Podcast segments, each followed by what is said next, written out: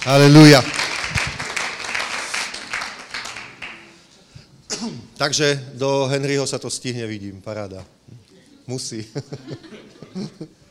Musí. Uh, to je vlastne za dva týždne, Henry. Za dva týždne. Počkaj, počkaj, počkaj. Aha, v Prahe je to, v Prahe je to 4, 5, 6, jasné, tam je to za dva týždne. Dobre, dobre, dobre, dobre, paráda, sal bude teda, koľko tam bude stoličiek? 300 sa tam vojde?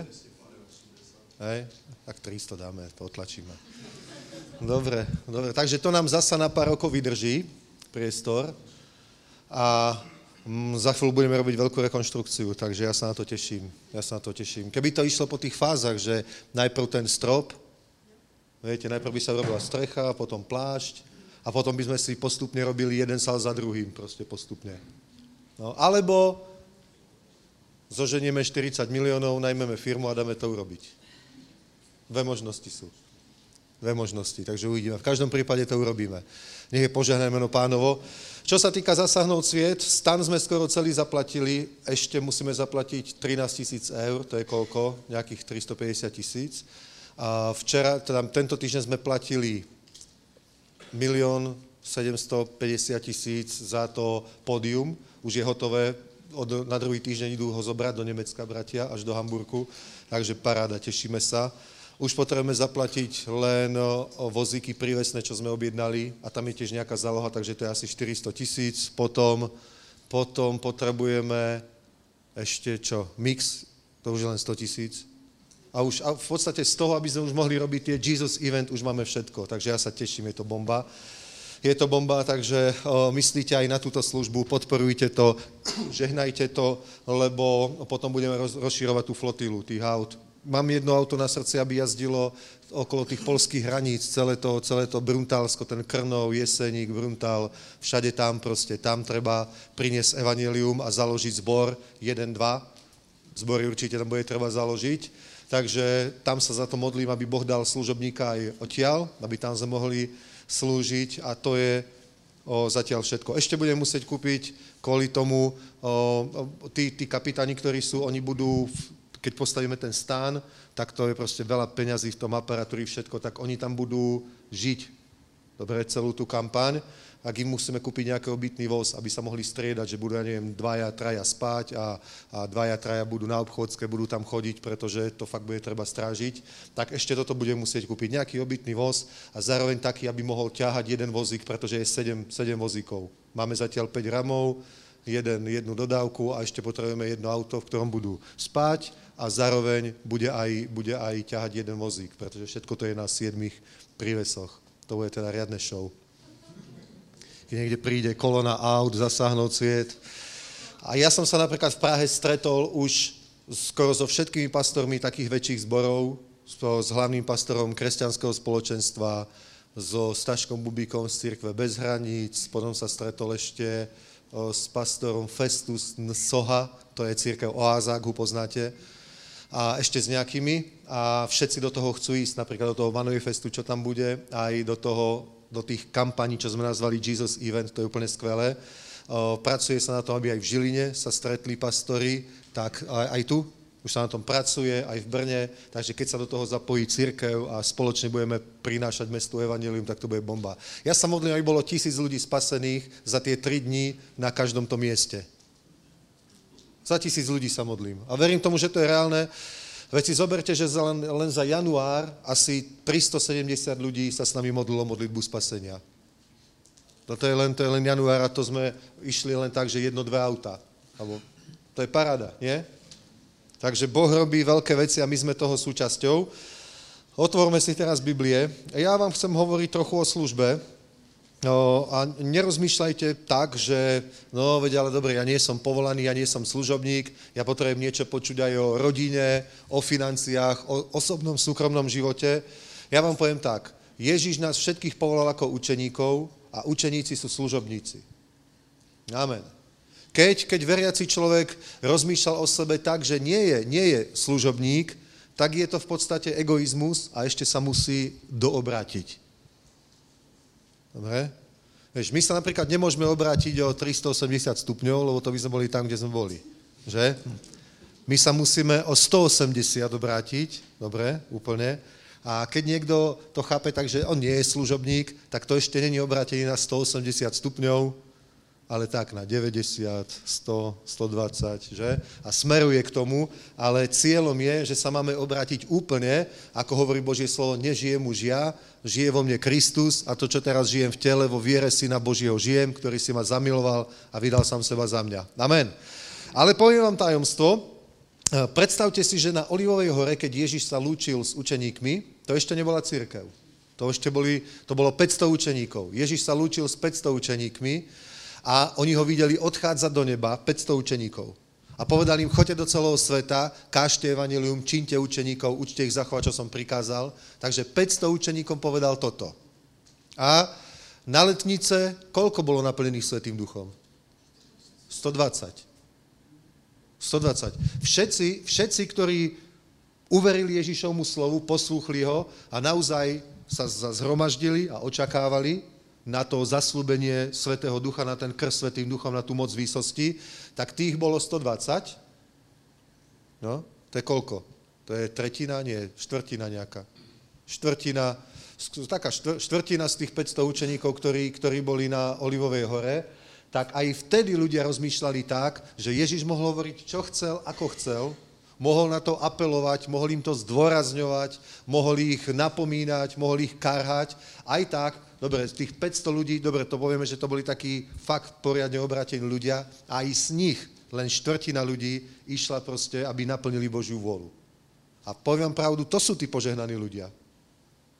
Ľudia potom, ľudia potom počúvajú svedectva, ako Boh niekoho požehnal, ako, ako mu niečo dal, ako zažil zázrak, ako zázračne dostal, ja neviem, dom a neviem, neviem čo proste, ako, ako bol niekto uzdravený a nejaké veľké veci sa stali. Počúvajú také svedectva a o, o proste premýšľajú, že dobre, ale prečo to nezažívam ja, alebo prečo to nezažíva každý. Kľúč je v tom, že tie najväčšie požehnania sú pre tých ľudí, ktorí sú v službe. To neznamená, že sú pastori alebo evangelisti alebo niečo také. Nemusia byť pastori ani evangelisti. Dobre, nemusia mať nejaký titul v cirkvi, ale sú proste odovzdaní Bohu a sú tu ako ten, ako ten učeník Ananiáš, ktorý sa proste modlil a zrazu mu hovorí Ježíš, Ananiáš. On hovorí, tu som, pane. Že? Tu som. A potom sa modlil, ukázal mu proste apoštola Pavla a ten ho potom navštívil, on sa za neho modlil, on bol uzdravený. Zažil zázrak, bol slepý a začal vidieť. Že? Ale on bol pripravený.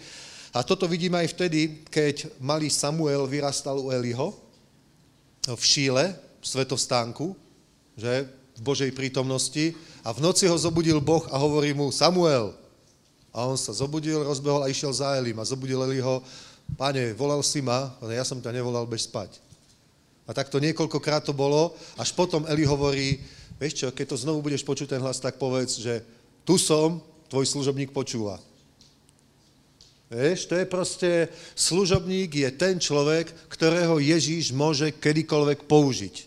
Môže použiť tvoje ústa, tvoje ruky, tvoje auto, tvoj dom, tvoje peniaze, tvoju rodinu, všetko, čo máš. To je služobník. Amen? Predstav si, že Ježíš môže použiť tvoje peniaze. Ak nemôže použiť tvoje peniaze, tak, tak potom nie si služobník. To si obrátený, že dobre, ja som ti dal, pane, svoj voľný čas, dal som ti toto, ale nedal som ti tamto, tamto, na to ty nemáš právo. A si predstav, že Ježiš môže niekomu povedať, urob to, kúp to, zaplať tamto, urob hento. Môže alebo nemôže? Amen? A tí ľudia, ktorí takto premyšľajú, to sú služobníci a tí zažijú naozaj veľké požehnania. Amen. A viete, v čom je to najväčšie požehnanie? Že máme pripravenú odmenu v nebeskom kráľovstve. Amen. A viete, my si nemôžeme míliť, že požehnanie to znamená to, že máš najväčší dom na dedine, a, a tvoje sliepky nesú najviac vajec proste a neviem, a najviac sa ti darí vo všetkom. To není len o tom, lebo keď si zoberete, a Ježiš zomrel, keď mal 33 rokov. Dobre, koľko, koľko apoštolov zomrelo dokonca mučenickou smrťou? Štefán, ako dlho trvala Štefanová služba? Mal jednu kázeň. Mal jednu kázeň a jeho služba skončila. Ale je veľký alebo není? Je v Biblii. A je to dobrá kázeň, lebo je zapísaná celá, dlhá. Amen? Chápete? Boh ho použil na jedno kázanie. Dobre? O, tie odmeny a to požehnanie, o ktorom hovoríme, to je, to je to, čo nás čaká v nebi. A učení sú takí, že sú ochotní aj, aj čokoľvek stratiť vo svojom živote.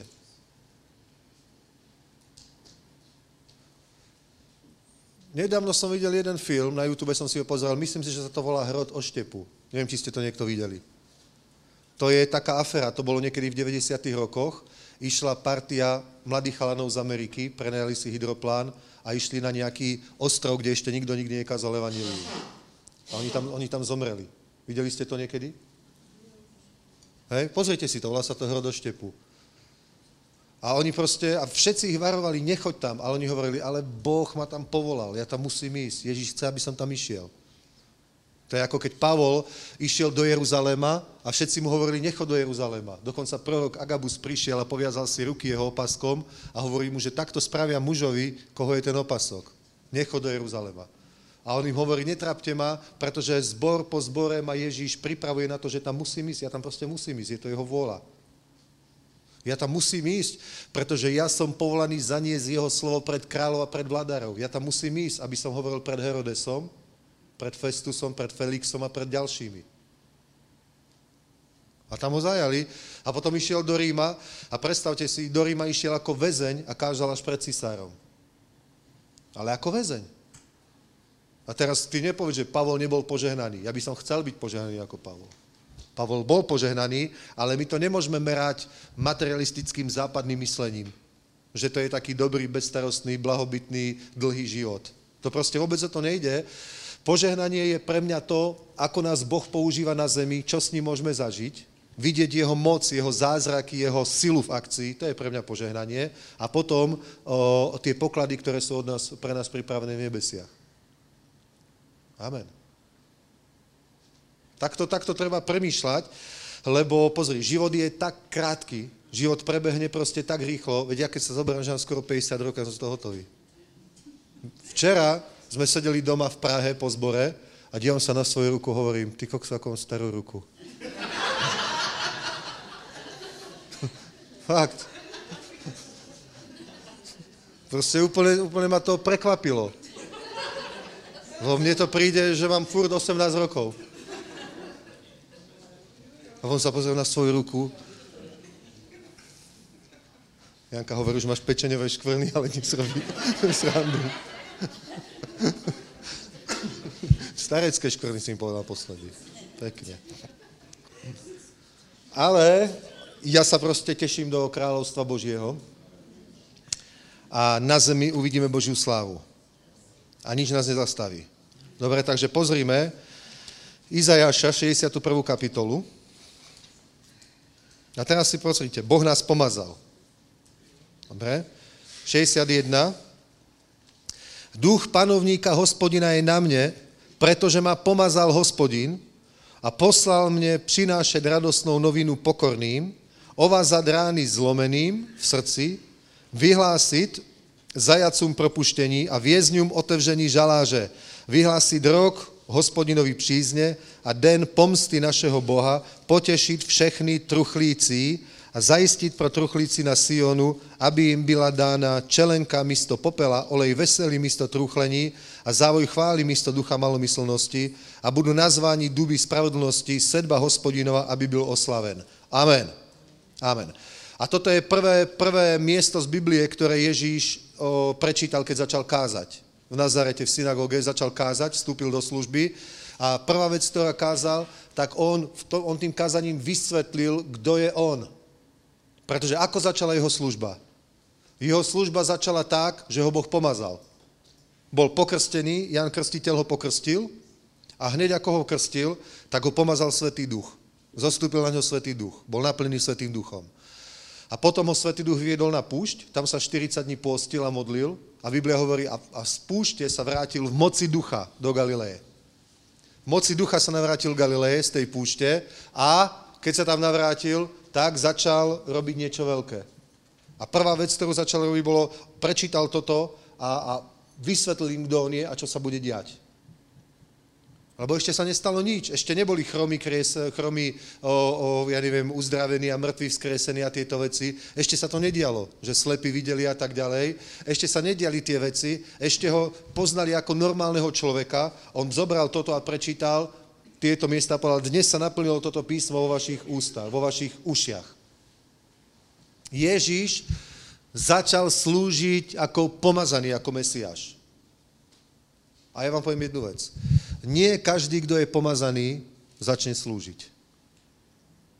V histórii Boh pomazal veľa ľudí a napríklad Pavol píše o nejakom svojom spolupracovníkovi, ktorý si myslím, že sa volal Démas, ktorý si zamiloval terajší svet a odišiel zo služby. Zanechal službu, zanechal to, na čo ho Boh pomazal. Predstav si, Boh ho pomazal, dal mu službu, on tú službu nechal tak a išiel do sveta a začal sa venovať svetským veciam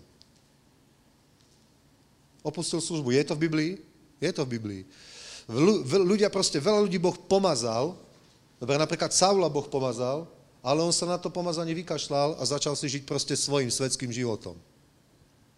A neslúžil Bohu tým, že bol král Izraela, ale proste myslel si, že to je jeho pozícia, ktorú dostal, aby bol bohatý, aby bol, ja neviem, slávny, úspešný, vplyvný a začal si žiť pre seba. A vôbec neposlúchal Boha, nepočúval Boha, čo mu hovorí a čo, čo on chce, aby robil, na čo ho on chce použiť. Amen. Pretože keď ťa Boh pomaže, tak Boh ťa pomaže, aby si niečo robil. Všetci, ktorí sú pokrstení Svetým duchom. Viete, o, o, tu sa stala jedna chyba. Keď začalo to letničné hnutie, ja neviem, vo, na začiatku 20. storočia, tak tedy všetci tí, ktorí začali hovoriť v jazykoch, išli a začali kázať evanilium ďalším ľuďom. Dnes ľudia iba príjmu krst Svetým duchom, iba začnú hovoriť v, jazykom, v jazykoch, ale nezačnú proste používať to pomazanie, ktoré Boh im dal. A teraz proste majú to a nevedia, čo s tým. Tak jediné, čo z toho zostalo, je, že keď máš krst Svetým duchom, tak sa môžeš doma modliť v jazykoch. To je celé. Jasné, že čas toho je aj to, že sa modlíš v jazykoch, dobre, ale to je, len, to je len malá časť. To tak nebolo proste, že Peter bol naplnený Svetým duchom a teraz zamkli dvere a začali sa všetci modliť v jazykoch. Nie. Pozri, Ježiš bol pomazaný na niečo. Pomazal mne hospodin, poslal mne přinášet radosnou novinu pokorným, ovázat zlomený, zlomený, ovázat rány zlomeným v srdci, vyhlásit zajacům propuštění vězňům otevření žaláže, vyhlásit rok hospodinovi přízně a den pomsty našeho Boha, potešit všetky truchlíci, zajistit pro truchlíci na Sionu, aby jim dala, byla dana čelenka radosti. Amen. Tak si predstav, čo má robiť pomazaný človek? Pomazaný človek má ísť do sveta, nájsť pokorných a hovoriť im s láskou, s láskou, proste so súcitom, s milosrdenstvom, pretože je tu napísané, poslal mne o radosným pokorným, o vás rány zlomeným v srdci a vyhlásiť zajacom propuštení. My máme ísť za týmito ľuďmi, ty sa proste nemáš na ulici hádať s niekým, kto aj tak nechce počúvať. Tak proste, keď sa chceš hádať, tak sa choď hádať, dobre? Ty proste venuj čas pokorným zlomeným v srdci a im prines Božiu lásku. Im, im proste hovor s nimi, hovor s nimi s láskou, hovor s nimi so súcitom, s milosrdenstvom. Nehovor mu, jaj, tak ty určite poješ do pekla. Ty si strašný hriešnik. Ale hovorím proste so súcitom, s milosrdenstvom a s láskou a vtedy sa niečo stane. Pretože toto je to, na čo nás Boh pomazal. Keď je človek naplnený Svetým duchom, mal by vyskúšať jednu vec. Mal by si začať, mal by si vyskúšať niekomu povedať evanilium a podľa toho zistíš, aká obrovská moc je v tvojom živote. A prečítame si dve miesta. Prvé je, neviem, či to je dobré v tomto KMS preklade, tak skúsim to nájsť iného, dobre? Ale pozrime, Korinským, 2. Korinským 13. 2. Korinským 13, pozrite.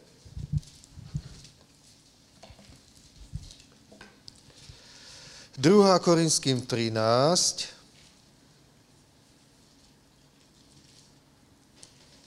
Uh-huh, uh-huh, uh-huh. Tak ja to prečítam z iného prekladu. Z toho 21, hej? Žádate přece důkaz, 3. a 4. verš, žádate přece důkaz, Dobre, žádáte přece ducha, že, že ve mne mluví Kristus, ten vůči vám není slabý, naopak je mezi vami mocný. Byl sice ukřižovaný jako slabý, ale teď žije z, boží, z boží moci. I my jsme v něm slabí pro vás a s ním budeme žít z boží moci. Amen. Takže Pavol hovorí o, o Korinským, že vy žiadate dôkaz, že vo mne hovorí Kristus. Ak, ak, ak z teba hovorí Kristus, chápeš, ak, ak z teba hovorí Kristus, ak z teba vychádza Božie slovo, ak v tebe prebýva Boh a hovorí z teba Kristus, tak budeš vidieť dôkaz. Aký? Bude to proste fungovať. Amen. Bude to fungovať. Budeš vidieť, ako ty iba hovoríš a ľudia sa vďaka tvojej reči stretnú so živým Bohom. A zrazu spoznajú Boha, o ktorom iba tak možno premýšľali, či vôbec existuje, alebo tápali, alebo proste dumali o ňom, mali o ňom všelijaké predstavy, ale stretnú sa s tebou a vďaka tomu stretnutiu s tebou, vďaka tomu 10, 20, 30 minútovému rozhovoru, proste buch, oni zrazu vedia, Boh je. Ja som stretol nejakého nebeského človeka, úplne nadprirodzeného. Toto sa mi stalo, keď som prvýkrát prišiel do cirkvi. Ja som si myslel, že to je zhromaždenie anielov. Fakt, ja som si myslel, že všetci sú svetí. Ja som mal až bázeň. Ja som proste bol dojatý. A to bolo pár ľudí, to bolo proste, ani 10 ľudí to nebolo. Taká skupinka. A ja som bol proste gitarista a tak, a teraz tam proste hrala jedna sestra na gitare, akože chváli palcom na rozladenej gitare, takto. Nemohol som to hudobne ani počúvať. Ja, ja, ja by som sa z toho mal po správnosti smiať a ísť odtiaľ preč, to, to, čo to je. Ale ja som bol úplne hotový, ja som úplne dojatý. Ja som chodil prvé, prvé 3-4 dní, po tomto obrátení, po tom zažitku, ja som chodil ako vo sne. Presne ako je to v 107. žalme, či v ktorom, že keď viedol hospodin zajatých Siona, bolo to, ako by sa nám snívalo. Naše ústa boli naplnené smiechom. Naše srdce pretekalo radosťou. Bolo to ako sen. Zažili ste niečo niek- nie, podobné niekto?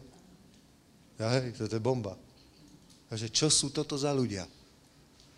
Ale videl som, ako sa aj tí istí ľudia skazili už neboli takí. Že proste potom, potom prišlo všelijaké zákonníctvo, iné veci. Väčšinou, keď sa ľudia obrátia a sú čerstvo dotknutí s Bohom, cítiš to z nich. Cítiš to z nich, že sú iní, proste sú mierni, láskaví, všetkým chcú všetko odpustiť, proste slubujú, sú štedrí, všetko by rozdali. Ale keď ten dotyk proste sa stratí, tak človek sa zase stane takým normálnym, ako bol vždy. Tá, tá jeho normálna ľudská prirodzenosť sa prejaví. A takto proste my žijeme na tejto zemi. Preto hovorí Božie slovo v Efeským, neopíjajte sa vínom, ale plnení buďte duchom. Pretože ty potrebuješ stále čerstvý dotyk Svetého Ducha, aby si chodil v tomto, v tej Božej láske, milosrdenstve, v tom prebudeneckom myslení, v tej štedrosti, v tom, v tom že neriešiš, poznieš si sa nad problémy, odpúšťaš, nehádaš sa furt proste, si, si proste nad vecou. Koľko ste boli niekedy opití? No ja nie, ale nie tak. Bol som. Nemyslím úplne, že, že ťa museli na furiku odviezť domov, ale tak, tak do nálady, proste z, hneď si taký, aký si lepší. Že? Hneď taký lepší. Teraz hovoril nejaký herec, pozeral som nejaké, neviem, či to bol Kraus, alebo kde to bolo, a bol tam nejaký herec a hovoril, že, že on v živote nevidel, že by sa ho otec napríklad dotkol, ucmial sa na ňo, pochválil ho a tak. Nikdy. Nikdy ale keď bol opitý, hovoril, to bol úplne iný človek. Rozdával peniaze, stískal ho, boskával celú rodinu, proste bol úplne dobrý. Takže on hovorí, ja mám s alkoholizmom iba pozitívne skúsenosti. Niekto môže mať negatívne, ale v jeho prípade to boli pozitívne. Hovoril inak, keď bol triezvý, to bol úplne prísny introvert proste, zahladený do seba, proste nevenoval pozornosť rodine, nič, prišiel z roboty, bol ticho, mám, už manželka mu dala jesť, bol ticho proste, a neviem, nikto ho nesmel rušiť, ale keď bol opitý, to bol úplne, úplne zlatý človek.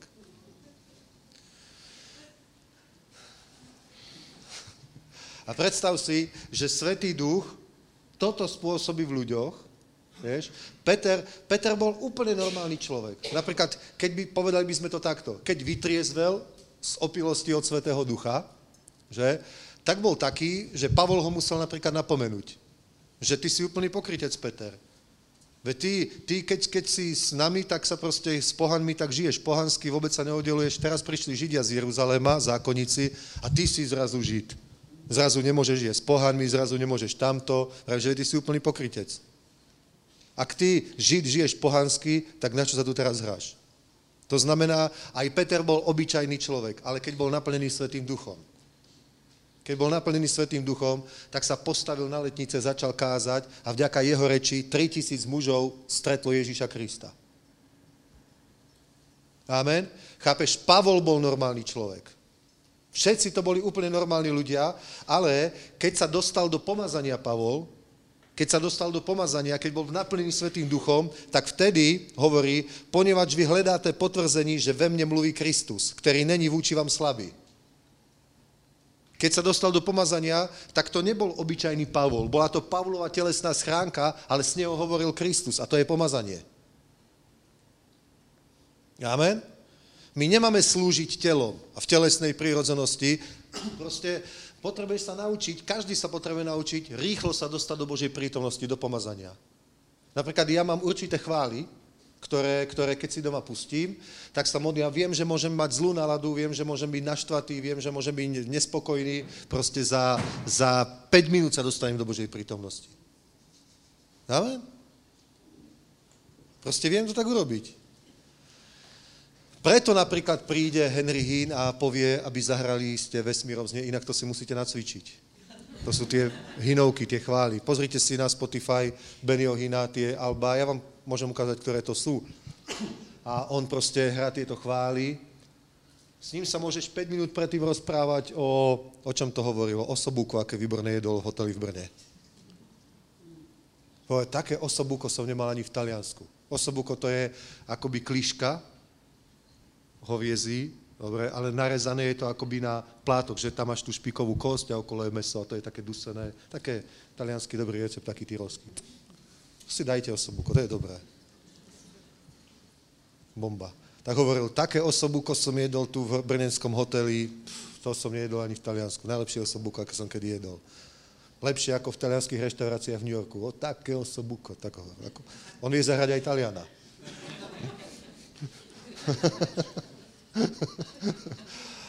Rozpráva o tomto prejde 10 minút, vesmírom znie zrazu zrazu cítiš proste, že je tam pomazanie obrovské. Amen? Tak tá je. To, vieš, ľudia si myslia, že to je tak, že ty musíš byť taký dobrý chlapec, stále byť proste dobrý a teraz nesmiem to, nesmiem to, nesmiem to, chcem byť pomazaný, tak sa nebudem dívať na žiadny svetský film, dobre, nebudem, neprečítam si žiadnu svetskú knihu, budem čítať iba Logos a Bibliu, a všetky knihy Keneta Hegina a budem taký proste, a budem dávať pozor, aby som, aby som sa nerozčulil a pôjdem fakt podľa predpisov a ani, ani, ani raz sa nenahnevám na, poč, počas celej cesty, musím dávať pozor. Že? A potom si myslíš, že a teraz, teraz to bude fungovať. A zistíš, že vôbec. Zistíš, že vôbec. Pretože je to celé postavené na Božej milosti. Amen. Všetko je to o Svetom duchu a nie nás. Ježíš, keby nebol pomazaný, tak čo? Čo by bolo? Nebol by Mesiáš, pretože Mesiáš znamená pomazaný. Kristus znamená pomazaný. Keby nebol pomazaný, tak čo by bol? Tesár. No tak to je. Keby nebol pomazaný, tak by bol to, čo bol predtým, kým bol pomazaný. Ale keď bol pomazaný, Pavol, kým nebol pomazaný, tak bol zákonník, ktorý, ktorý sa zúčastnil vraždy Štefana, kým nebol pomazaný. Peter, kým nebol pomazaný, bol rybár. Je tak? Kým neboli pomazaní, čo boli? Proste normálni, obyčajní ľudia. Ale ako náhle boli pomazaní, tak sa, tak sa dostali proste do úplne iného levelu a otvorilo sa ti proste nebo a Božia prítomnosť, Božia moc je k dispozícii a kľúč je v tom naučiť sa rýchlo dostať do pomazania. Napríklad, keď pojete na ulicu s pick-upom alebo tak, tak o, nauč sa rýchlo pre tou službou vojsť do Božej prítomnosti, dostať sa do pomazania. Proste ako by si to zapol. Amen? Halelúja. Tak ako keby si napríklad, neviem, prepol z češtiny do angličtiny, napríklad, ak vieš anglicky, alebo do nemčiny. Proste prepneš sa a zrazu myslíš a hovoríš úplne iným jazykom. Tak takto je to proste, keď sa dostaneš do pomazania, si iným človekom, vtedy už nehovoríš ty, ale hovorí z teba on. Preto je napísané, že, že o, o, vy sa nestarajte, čo budete hovoriť. Pretože v tú hodinu vám bude dané slovo, lebo nie ste to vy, kto hovoríte, ale vášho Otca Duch, ktorý prebie vo vás. Nie sme to my, kto hovoríme, ale Duch Boží, ktorý prebíja v nás. Duch Svetý bude hovoriť. Dobre, a pozrite, ešte jedno miesto si pozrieme. Je to v Koloským.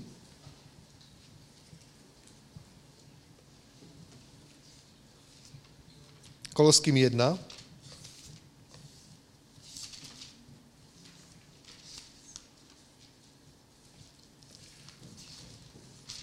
Koloským 1, 29.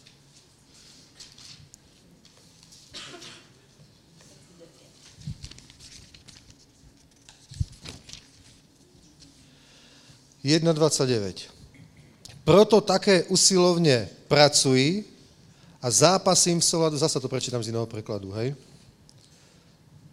To, a to je to, oč usilují a bojují veškerou silou, kterou on vo mne mocne působí. Kterou on vo mne mocne působí. Amen. Toto je, toto je, viete, toto je, toto je celé to, čo sa človek potrebuje naučiť. To je to, čo sa potrebuje naučiť učeník. Proste není to vôbec komplikované, je to len pochopiť to, alebo prepnúť sa do takého módu, že teraz nefunguješ na svoju sílu, na svoju moc, na svoju energiu, ale prepneš sa do módu nadprirodzeného, kedy v tebe pôsobí jeho sila a jeho moc. Vtedy to má výsledky a vtedy sa dejú veci. Vtedy majú moc tie slova viery, ktoré vyslovuješ. Nie, keď to vyslovuješ ako obyčajný človek. Chápete? To je, to je obrovský rozdiel. Biblia hovorí, my nie sme schizofrenici, ale my žijeme taký proste duálny život. No nie len to, že sme duch, duša a telo. To je stále proste jedna osobnosť. To, je tak, to tak chápeme. Ale Biblia hovorí o vonkajšom človeku a hovorí o vnútornom človeku. Ak ste napríklad čítali niekedy aspoň jednu knihu od Kneta Hegna, tak všimnite si, že on hovorí o vnútorný človek alebo skrytý srdca človek, ako to hovorí apoštol Peter. A, a všetko to učenie viery a pomazania, služba a všetky tie veci, to sa týka práve tohto nového stvorenia, tohto vnútorného, skrytého srdca človeka. A ty sa potrebuješ naučiť fungovať v ňom. Pretože ako, ako normálny prirodzený človek v tele, ako starý človek, stará prirodzenosť, tak to bol ten Peter, ktorý sa odtiahol od, od ľudí, proste od pohanov a, a pridružil sa k Židom proste a tváril sa, že, že Žid a vždycky takto žil. Proste pokrytec, ktorého musel napomenúť Pavol. To bol ten normálny starý Peter, telesný. Ale on sa vedel prepnúť do módu, keď išiel cez Jeruzalem a jeho tieň uzdraval chorých. Chápete? A toto je proste to. Pozri, keď si v pomazania v Božej prítomnosti, tak si ten, čo chceš byť. Si ten, si ten láskavý človek, ten milý, ten dobrý, ktorý nezreší proste, ktorý je fakt svetý, je čist, čestný, je láskavý, je dobrý. Ale keď sa dostaneš do tela, chováš sa tak a urobíš také veci, že si prekvapený, že si toho vôbec schopný. Že povieš si, som ja vôbec obrátený? Ako je možné? Ako môžem takto hovoriť? Ako môžem mať takéto myšlienky? Ako môžem takto premýšľať?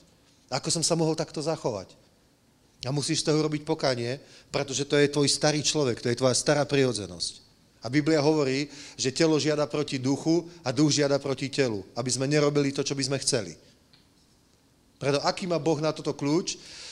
Taký, ako mal král Dávid. Král Dávid sa naučil vojsť do Božej prítomnosti. Amen? Ja som sa tiež naučil vojsť do Božej prítomnosti. Mnoho ľudí sa naučilo vojsť do Božej prítomnosti. Je veľa ľudí, ktorí, sa, ktorí vie vojsť do Božej prítomnosti len na bohoslužbe, ale aj to nie vždy. To musia byť nejaké vynimočné dobré chvály, nejaký host proste vynimočný, ktorý proste povie niečo, čo ešte nepočuli, tak vtedy zažije také občerstvujúci Boží dotyk, občerstvujúce zhromaždenie, ale ty sa môžeš naučiť proste vo svojej spálni doma, alebo v obývačke, alebo v aute, alebo na prechádzke v lese, alebo v parku, ty sa môžeš naučiť vojsť do Božej prítomnosti a fungovať v tomto nadprirodzenom móde. Vtedy sa dejú tie veci. Napríklad mňa vtedy napadajú tie vízie. A vtedy napríklad vo viere vyhlásim, keď potrebujem 5 miliónov, tak preverím, že príde 5 miliónov a oni fakt prídu. Úplne vážne. Ale to je v tomto nadprirodzenom móde. To je proste tá zázračná, ja neviem, úroveň, v ktorej sa môžeme nachádzať. Vieš, proste, aj, aj duchovné dary, duchovné dary, ako aj napríklad dary uzdravenia, všetko, to pôsobí len v pomazaní v Božej prítomnosti. My nie sme akoby vlastníkmi tých darov. Pozri, komu Boh dal tie duchovné dary? Dal ich novému stvoreniu alebo starému človeku? Komu? Povieš, dodal ich mne. Ale komu tebe?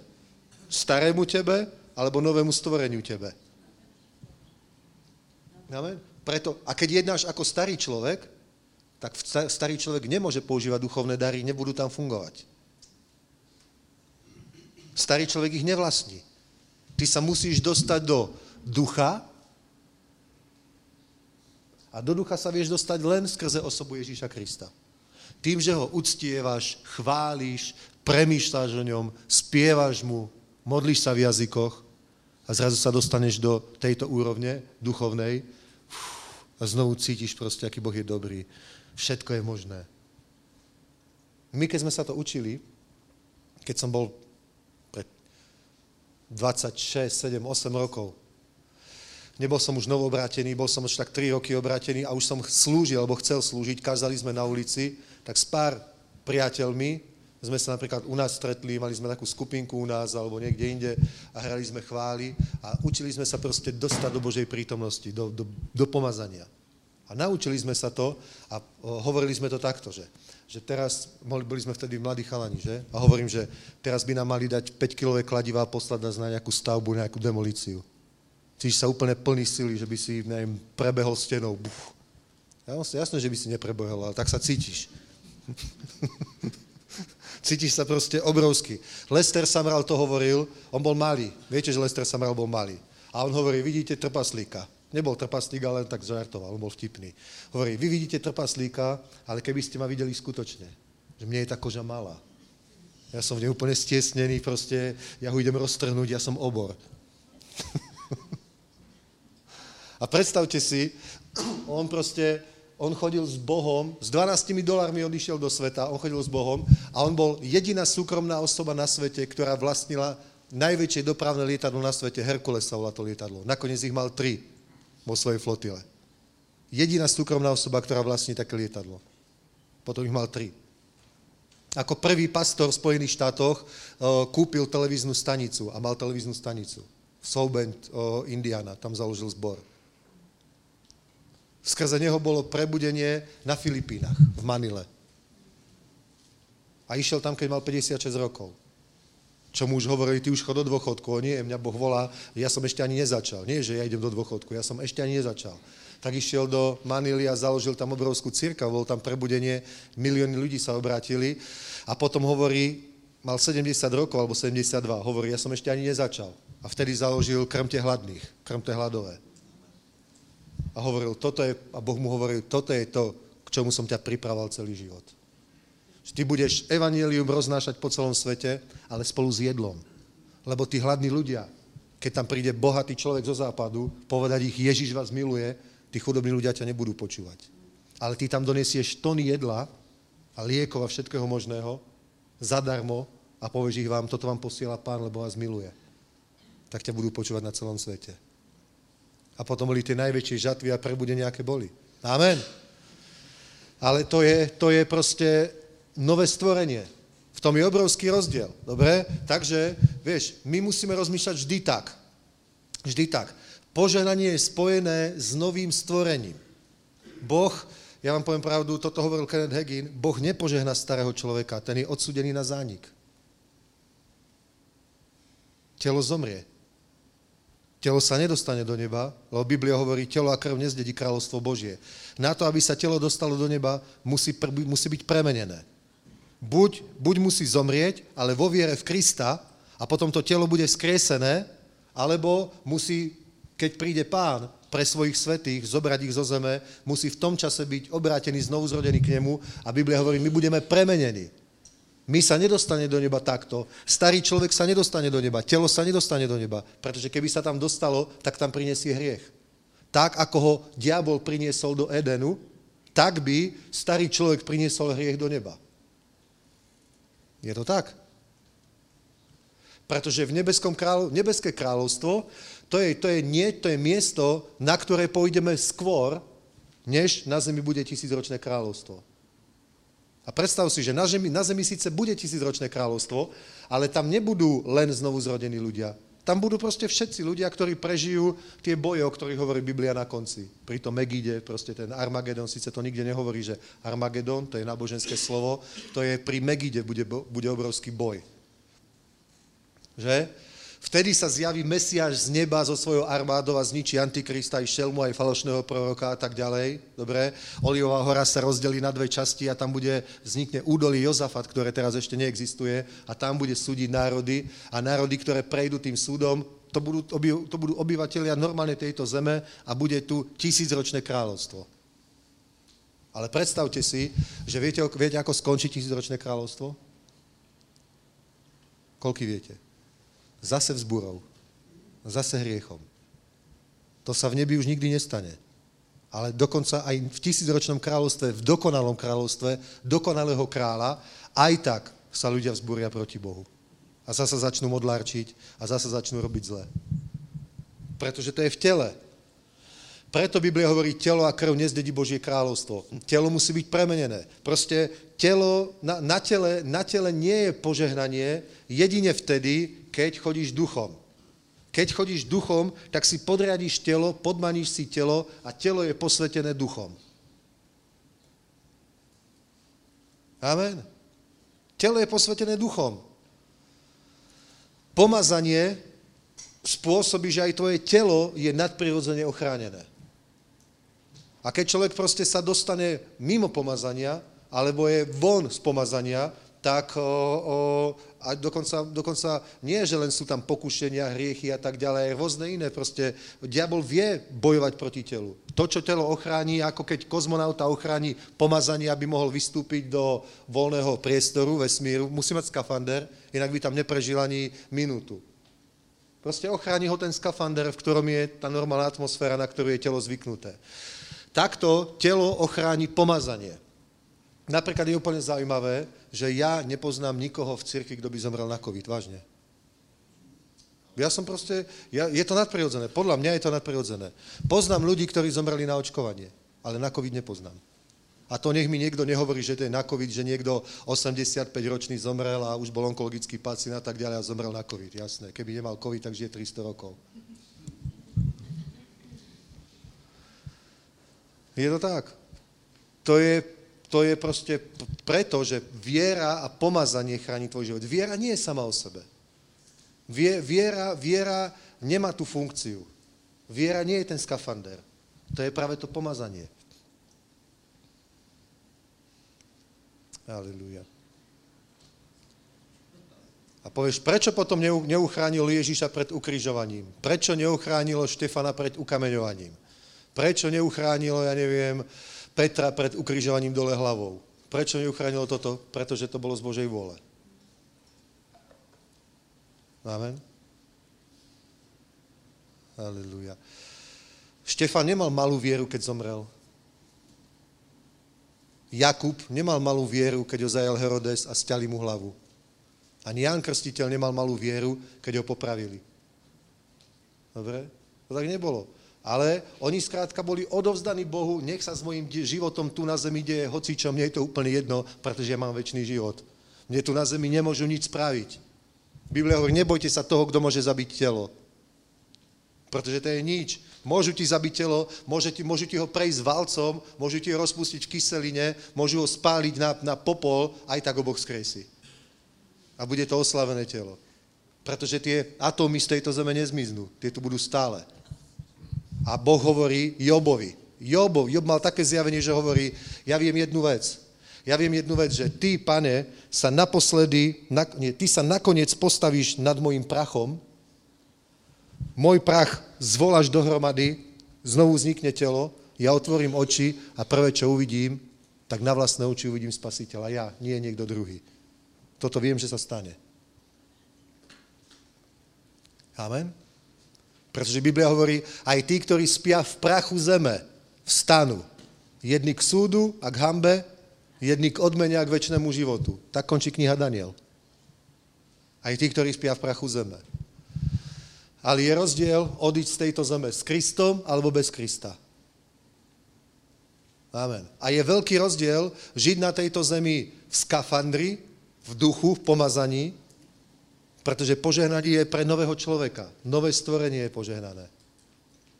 Amen. Telo nie. Telo je požehnané tým, že sa dostaneš pod pomazanie, lebo hovorí, prikrie ma. Hovorí Biblia napríklad, Boh obliekol Gedeona. Alebo hovorí o čistom bielom ruchu, ktoré sme dostali. Odev spravodlivosti, rúcho spravodlivosti.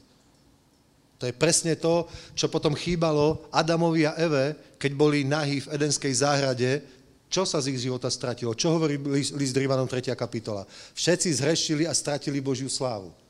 Božia sláva, to pomazanie, to prikrytie z nich odišlo. Preto ty, keď sa naučíš dostať do pomazania, tak najprv uctievaš pána, zaspievaš nejakú pieseň a v duchu cítiš, zrazu, zrazu, zrazu tam povstáva radosť, začne tam bublať normálne ako prameň, zrazu je tam radosť, zrazu je tam pohoda, zrazu povieš, a aký problém, čo mi urobí človek, Boh je so mnou, všetko je v pohode. A to je ešte len duch, to je ešte len duch. A potom ešte chvíľu uctievaš pána a zrazu to cítiš aj na svojom tele, ako by ťa niekto obliekol. Ja to napríklad cítim tak, že mi stoja chlpy. Úplne cítim, že také zimriavky úplne... Fú, a viem, že na mňa zastúpilo pomazanie. Jeden brat hovoril, že on to vždycky cíti tak, ako keby si ho oblial medom alebo olejom, ako niečo po ňom steká, také teplé. Niekto to cíti tak, ako keby cítil napríklad elektrínu napríklad, že ale keď ťa proste potom oblečie v svetý duch pomazanie, to je bomba. Viete, že som videl v Afrike na vlastné oči? Bonke. Koľko mal? 79 rokov. Že? Keď zomrel. Tak to znamená, mal 78, keď som ho videl kázať. To mal posledné kázanie v Afrike. Priviez, priletel na vrtulníku, ho priviezli, prú, potom ho podopierali ochránka, pretože tam sú teroristi Boko Haram, Nigeria, tak, takže tam mal okolo ochránku a viedli ho a úplne si videl, že je to starý nemohúci muž, pretože prekonal rakovinu. Ani, ani úplne neprekonal. Mal tu takú obrovskú jazvu, niekde na hrta nemal rakovinu a stále, stále to mal, ale ešte chcel kázať. Chcel sa rozlúčiť s touto zemou tak, že Boh mu dá ešte raz, aby mohol kázať v Afrike. Prišiel tam, úplne si videl, že, že vôbec nebol v pohode, posadili ho na pódium, dobre, videl si to, proste taký, taký nemohúci skoro už človek. Teraz prišiel jeho čas, dali mu do ruky mikrofón, ako keby ho niekto prepol. Fakt. Na ňo prišlo pomazanie a on kázal ako v tých najlepších časoch, keď si ho videl proste. Úplne ako, sa hovoril, že ako Hitlerov bratranec, že? Tak proste úplne kázal, výzva, ľudia sa obrátili, že? Dokázal, posadil ho na stoličku a zase bol taký. Ale pomazanie z neho spravilo úplne iného človeka. To je mocné. Halleluja. To je mocné. Pavol hovorí, vy chcete dôkaz, vy, vy hľadáte vo mne hovoriaceho Krista. Ja nepotrebujem, nepotrebujem počúvať nejakého Pavla, farizea. Čo mňa zaujíma proste, čo on všetko študoval u Gamaliela proste v Alexandrii a koľko jazykov ovláda, teológiu a históriu židovstva, starého zákona. Ja to počúvať nepotrebujem, mňa to nezaujíma. Ja nepotrebujem počúvať nejakého akademika, ktorý má síce, ja neviem, bohosloveckú fakultu, ja neviem, Karlovej univerzity a má hento a má tamto a PhD a tri tituly. A, a keď, keď má len to, keď má len to, mňa to proste nebaví, nezaujíma. Ale nevadí, že to má. Ak má aj pomazanie. Aj Pavol hovoril, ja keď som k vám prišiel, tak som neprišiel v múdrosti a v múdrosti slova vám rozprávať proste nejaké svoje názory, ale ja som prišiel v dôkaze ducha a moci, aby vaša viera nebola založená na ľudskej múdrosti, ale na Božej moci. Mňa nezaujímajú, Pavlove, a čo ťa vyučoval Gamaliel? A povedz, aký mal Gamaliel názor napríklad na to a to. A ako sa dívate na kráľa Manasesa? Bol to nakoniec dobrý kráľ, alebo nie? Obrátil sa, alebo to bolo úprimné, alebo nebolo úprimné? A rozober, prosím ťa, so mnou knihu Kazateľ. Tak ako to bolo s tým Šalamúnom? A teraz sedela teologická rada a bavili sa. Ja by som tam nešiel ani na minútu. Pre mňa by to bola strata času ale mňa zaujímal ten Kristus hovoriaci v Pavlovi. Jeho ústami. A o tom to je. O tom to je, chápeš? To, nikoho nezaujímaš ty alebo ja prirodzene. A oni, svet potrebuje to, čo skrze nás hovorí Kristus. A to je len v pomazaní. Amen. Pamätám si, jedno, ako ja som vždycky svedčil od svojho obratenia, aj keď som proste ešte nebol, nebol znovu zrodený a tak, ako náhle som uveril, že je Boh, tak už som nerozprával o ničom inom. Už som sa rozprával s každým iba o Bohu. Keď sme sa nerozprávali o Bohu, tak ma to nebavilo. A proste hociaké, o, tak proste zaujímalo ma to. Ale keď som už tak skutočne kázal, to bolo v jednom z mojich posledných zamestnaní, tak o, mal som 5 kolegov, boli sme piati na Velíne, že? A robili sme 12, takže napríklad na nočnej sme iba sedeli na Velíne. Strašne zabavná práca. Tam si každú, na začiatku, o, o, proste 12 čísel za, za 12 hodinovú šichtu som napísal z takého zošita. To bol nejaký merák, ani neviem, čo vlastne meral. V teplárni, vieš, na, na Velíne. Proste to bola moja starosť, nejaký merák a tam sme mali zošit. Tak ja som to vždycky, a každý to tak robil, že sme to hneď na začiatku šichty vypísali naraz tých 12 kolení, lebo to sa nikdy nemenilo. Za desatinou čiarkou bola nejaká, nejaká zmena a doteraz aj neviem, čo to bolo. Ale to som robil. Takže sme sa, takže sme sa proste tam veľa rozprávali a, a keď ak zrazu boli otvorení pre evanilium, tí kolegovia, lebo bol nejaký film o Nostradamovi a Sibila a konci sveta a tak ďalej, taký dokument, tak potom, no ty furt čítaš tú Bibliu, tak nám povedz. A ja som im nezačal hneď hovoriť. Ja som išiel najprv do šatne, tam som sa chvíľu modlil, uctieval pána v jazykoch, spieval som nejakú chválu z nej, aleluja pánovi, tu som mal tak rád vtedy. A keď som vedel, že na mňa zostúpilo pomazanie, vtedy som išiel a rozprával sa s nimi. A oni sa obratili. Hm? No? Natrvalo len dvaja, teda štyria okrem mňa, hej, všetci prijali pána, ale dvaja sa obratili tak, že sa fakt obratili. A, a tí ostatní tak, akože nebolo na nich vidieť nejakú zmenu potom, iba chceli mať zachránený život pred koncom sveta, tak pre istotu prijali pána. ale o, ti poviem, že o tom toto celé je. Z nás hovoriaci Kristus, to je pomazanie, to je to, čím sme začali. Vrátim sa tam, Izaja 61. Pozri, duch panovníka hospodina je na mne, protože mě pomazal. Poslal mě přinášet radosnou novinu pokorným, ovázat rány zlomeným v srdci, vyhlásit zajacům propuštění, vězňům otevření žaláře, žaláře, vyhlásit rok hospodinový přízně a den pomsty našeho Boha, propušť, potešit všechny truchlíci. Amen. To je bomba. Takže čo tam vidíme? Je to priniesť tú správu. Keď, keď Chápeš, starý človek nemôže priniesť tú dobrú správu, pretože on, on jej sám neverí, nič pre ňo neznamená. On to povie len z povinnosti, ako frázy. On to povie len tak, lebo sa treba povedať, máme povedať, ale Biblia hovorí, že to je jedna vec, jeden, jeden, jeden z prejavov pomazania je majte nohy obuté v hotovosti Evanelia pokoja. Alebo buďte pripravení vydať počet. To není, že ako starý človek, starej prírodzenosti, niekto sa ťa pýta, no tak mu to teda povieš, tak mu povieš, no je tak normálne, tak však my sme hriešni, Boh je svetý, Boh to vyriešil tak, že poslal Ježíša, on zobral naše hriechy na kríž a keď neho uveríš v srdci, vyznáš, že ústami budeš spasený, amen. No, chceš to urobiť? Chcem, dobre, tak sa sa modli. No a poďme sa konečne rozprávať o tom hokeji, ako sme včera získali bronz. Schválne, ako dopadlo Česko. Ani nevravte.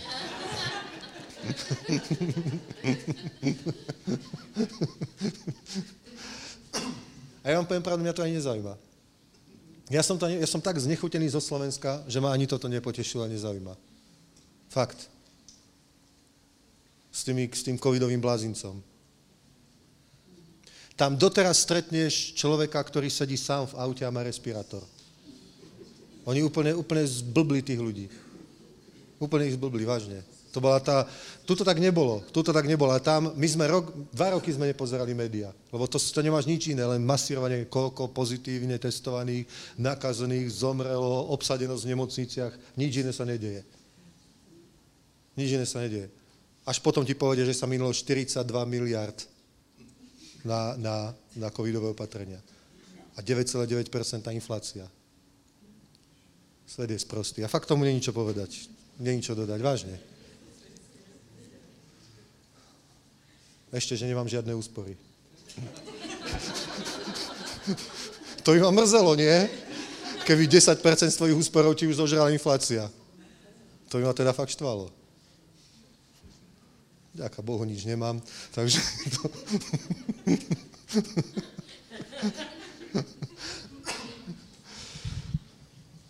A žijeme, nič nemám a nič mi nechýba. To je bomba. Žijeme vierou. Jeme stejky, pijeme Plzeň, tankovú. Je to pravda, že Boh sa stará. Je to pravda, že Boh sa stará. Amen. Chápete? Ale toto je, toto je absolútny kľúč. Nové stvorenie, nový človek. Amen. Takže sme pomazaní, aby sme priniesli dobrú správu, ktorá je o tom, že nemusíš sa bať smrti. Aj keby ťa dnes blesk zabil, už sa nemusíš bať smrti, lebo môžeš mať istotu spasenia, môžeš mať väčší život. Čo, čo tento život? Čo? Koľko by si ho chcel žiť? Ja ani 100 rokov. Fakt nie. Nám teraz otec je asi, asi končí, tak máme takú rodinnú situáciu, mama je hotová. Je furt, furt v nemocnici, také závodňovanie a toto proste. Mal pred 25 rokmi bypass a už mu to akoby končí. A už má 75 rokov, takže to už sa nedá operovať. Tak je to také, ja sa dívam proste na jeho život, voláme mu proste, ledva hovorí, proste ani ho nepoznám, aký bol kedysi. S čelovkou v noci chodil na Martinského lepešo, hore dole, proste borec, horal rúbsak 50 kg vytrpal na hrebeň. Fakt? Taký bol proste a teraz ho vidíš a hovorím si, to je zúfale. Hovorím, že jediné, čo má vážne zmysel, je fakt byť zmierený s Bohom. Lebo to je proste, to je taký, taký, fakt je to biedný život. Fakt čo je človek proste? Pára, ktorá sa na chvíľku ukáže, zasvietí slnko, a už není. Nie? Polné kvety vykvitnú, zvednú, nič. Proste, tak je, proste je, to, je to zúfalé, ale to sa týka len starého človeka. Každý, kto je v Kristu, je nové stvorenie a Biblia hovorí, kto verí vo mňa, aj keby zomrel, bude žiť. My máme túto nebeskú nádej. Amen. My máme túto nebeskú nádej. Preto mňa vôbec nezaujíma, aké poklady si zhromaždím na zemi. Ja si ich ani nepotrebujem zhromaždiť. Fakt. Mňa zaujímajú poklady v nebesiach. Ani tie ma moc nezaujímajú, lebo neviem, k čomu tam budú. Možno to raz pochopíme, ale mňa zaujímajú proste nebo, fakt.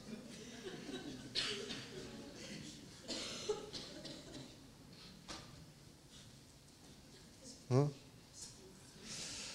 Čítali ste niekto denník, denník Johna Wesleyho? Nečítali ste? Čítali? Tak si predstav, že John Wesley a na konci tej knihy je vymenované, koľko mil za rok najazdil na koni napríklad. Koľkokrát za rok kázal. Mal skoro 90 rokov. Koľkokrát za, za rok kázal a potom je tam napísané, čo mu patrilo, keď odišiel z tejto zeme. V Whitechapel nebo alebo niekde tam postavili nejaký kostol, to bolo centrum metodistického zboru a tam mal v tej stavbe jednu izbu. To je všetko, čo mal. A hovorí, hovorí, že hambil by som sa, keby som odišiel a niečo by tu po zostalo. Všetko chcem dať pre, pre službu pánovi. Naozaj. A rozhodne si nemyslím, no to je najzúfalejší človek na svete, tento John Wesley. Podobne Smig Wigglesworth, podobne ďalší. Hovorím si, to sú hrdinové viery pre nás. Amen? My sa musíme proste nie na tieto veci dívať materialisticky, ale duchovne. Amen. Halelúja. To Ježiš ocení, že my napríklad dáme na to, aby sa mohlo kázať evanelium. Amen. No ale mohol som si kúpiť bitcoin. Mohol proste. Možno, že aj ak tomu rozumieš, možno by si potom mohol dať viac, keď stupne cena. Nie som proti tomu. Keby som tomu rozumel, ja by som možno investoval, ak by som mal čo.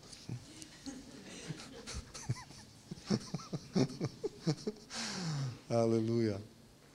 Slava Bohu. Sláva Bohu.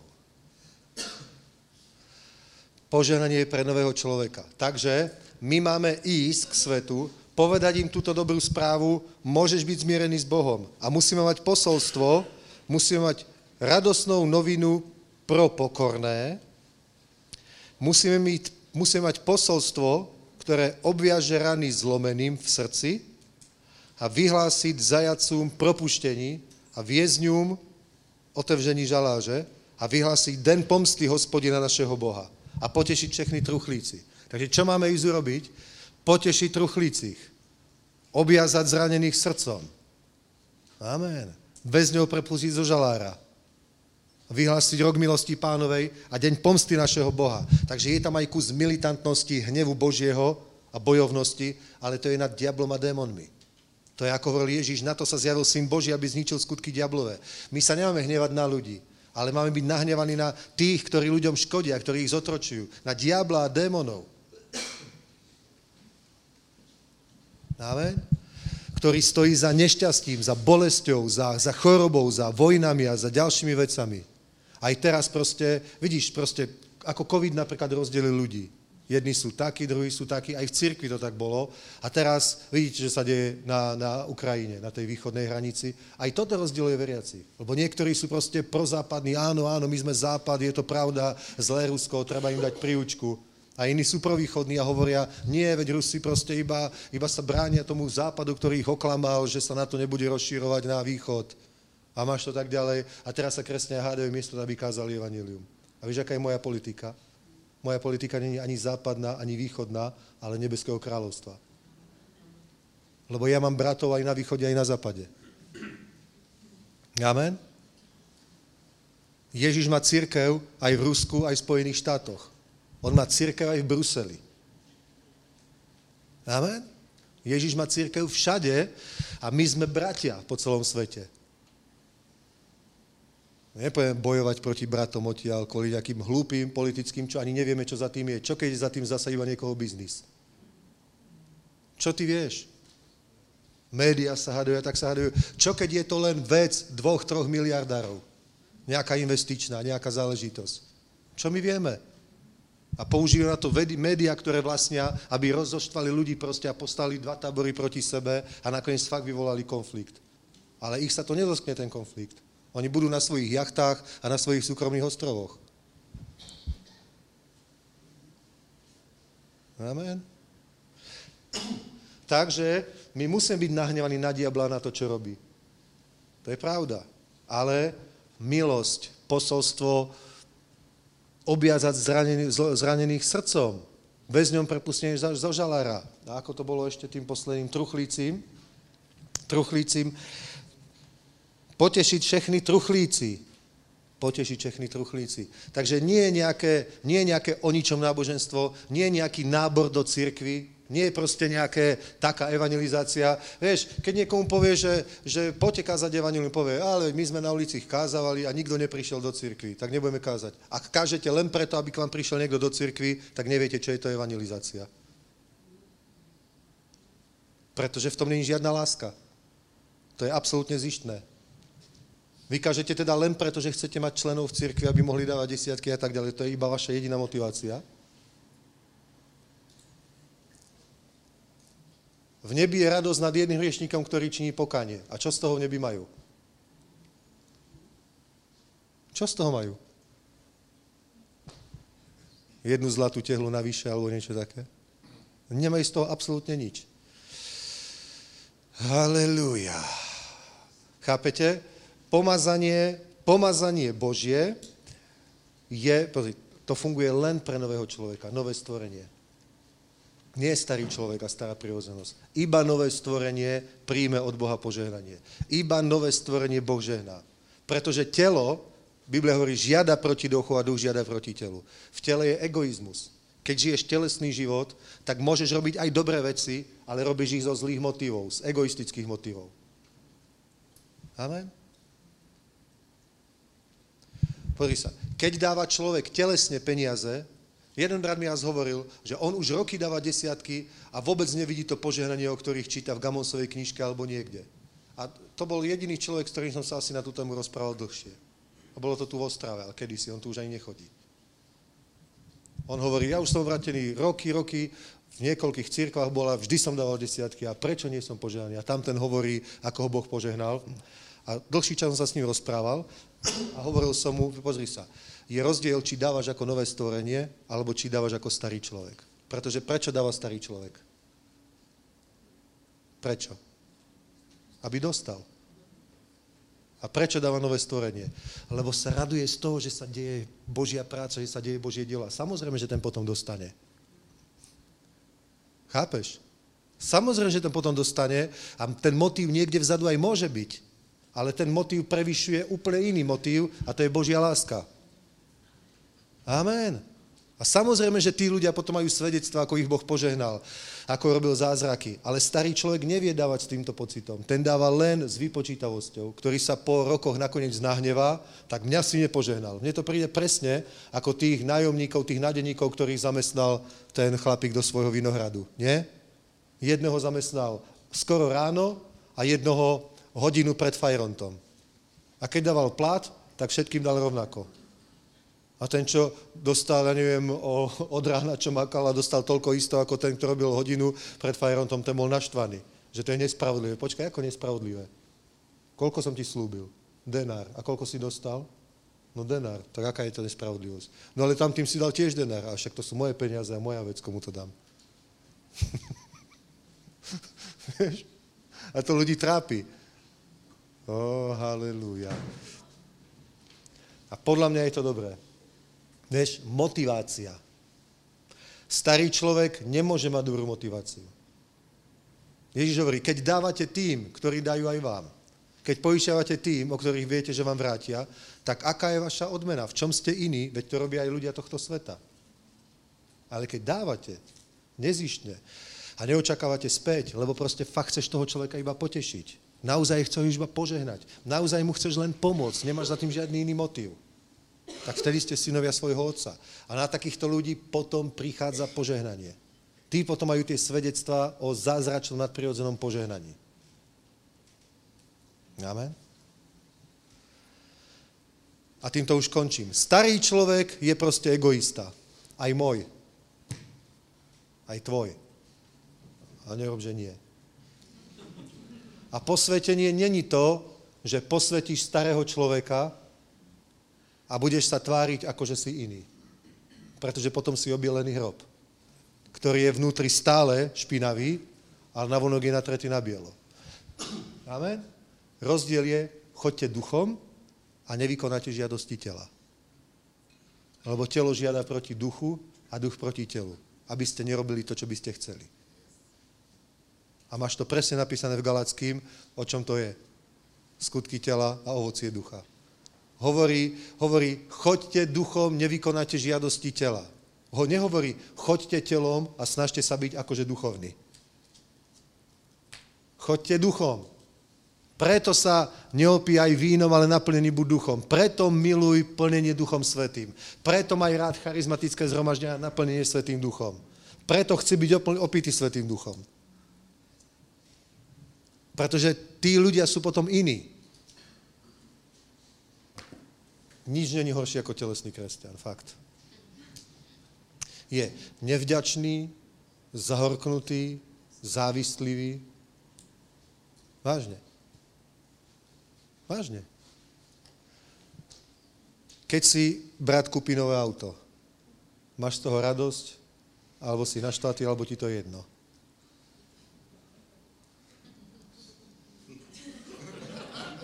Podľa toho, to je lakmusový papierik, ktorým zistíš úroveň duchovnosti a telesnosti. Starý človek je naštvatý, nahnevaný. Nové stvorenie je vďačné, oslavujúce Boha. Hovorí, hudúc a spievajúc vo svojich srdciach pánovi. Lebo to z teba nemôže nič iná ani výjsť. Halelúja. Sláva Bohu.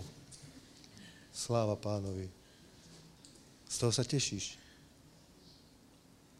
Aleluja. Že niekde rastie zbor. Aj keď to nie je tvoj zbor, povieš, je to vďaka Bohu. Povieš, to... Povie, jasné, že rastú, keď púšťajú svet do cirkvi. To nám teraz hovoria takú novinku. Že jasné, jasné, robia z cirkvi diskotéku, tak jasne, že rastú. Ale či sú tu ľudia ozaj obrátení? No určite lepšie ako ty.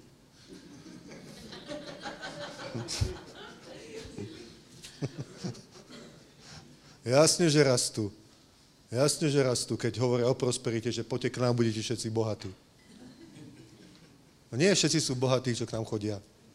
Sú aj núdzni. Včera sme robili v Prahe zbierku pre jeden zbor, ktorý sa k nám pridal. Aby mohli zaplatiť kauciu tri najmy dopredu za priestory, ktoré sú berú. Nie sú bohatí a chodia k nám. Nie sú bohatí, ale sú nadšení, šťastní a pomazaní a za chvíľu budú aj bohatí. Lebo toho bohatstva sa nezbavíš. To sa na teba proste nalepí.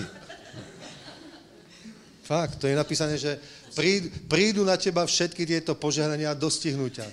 Keď chodíš duchom, proste nezbavíš sa toho. Nezbavíš sa toho. Potom fakt musíš, bože, ja to vážne musím mať 500 koňové auto, ale to... a to naozaj musím iba tie stejky stále jesť, páne. Ja by som si rád dal taký granadír napríklad. To, to by som v živote nezjedol. To je, to asi jediné, čo by som nikdy nezjedol. Paradajku, omačku a granadír. Nikdy nezjem.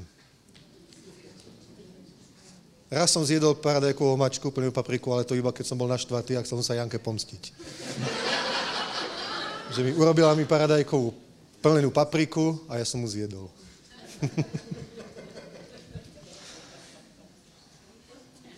Halleluja.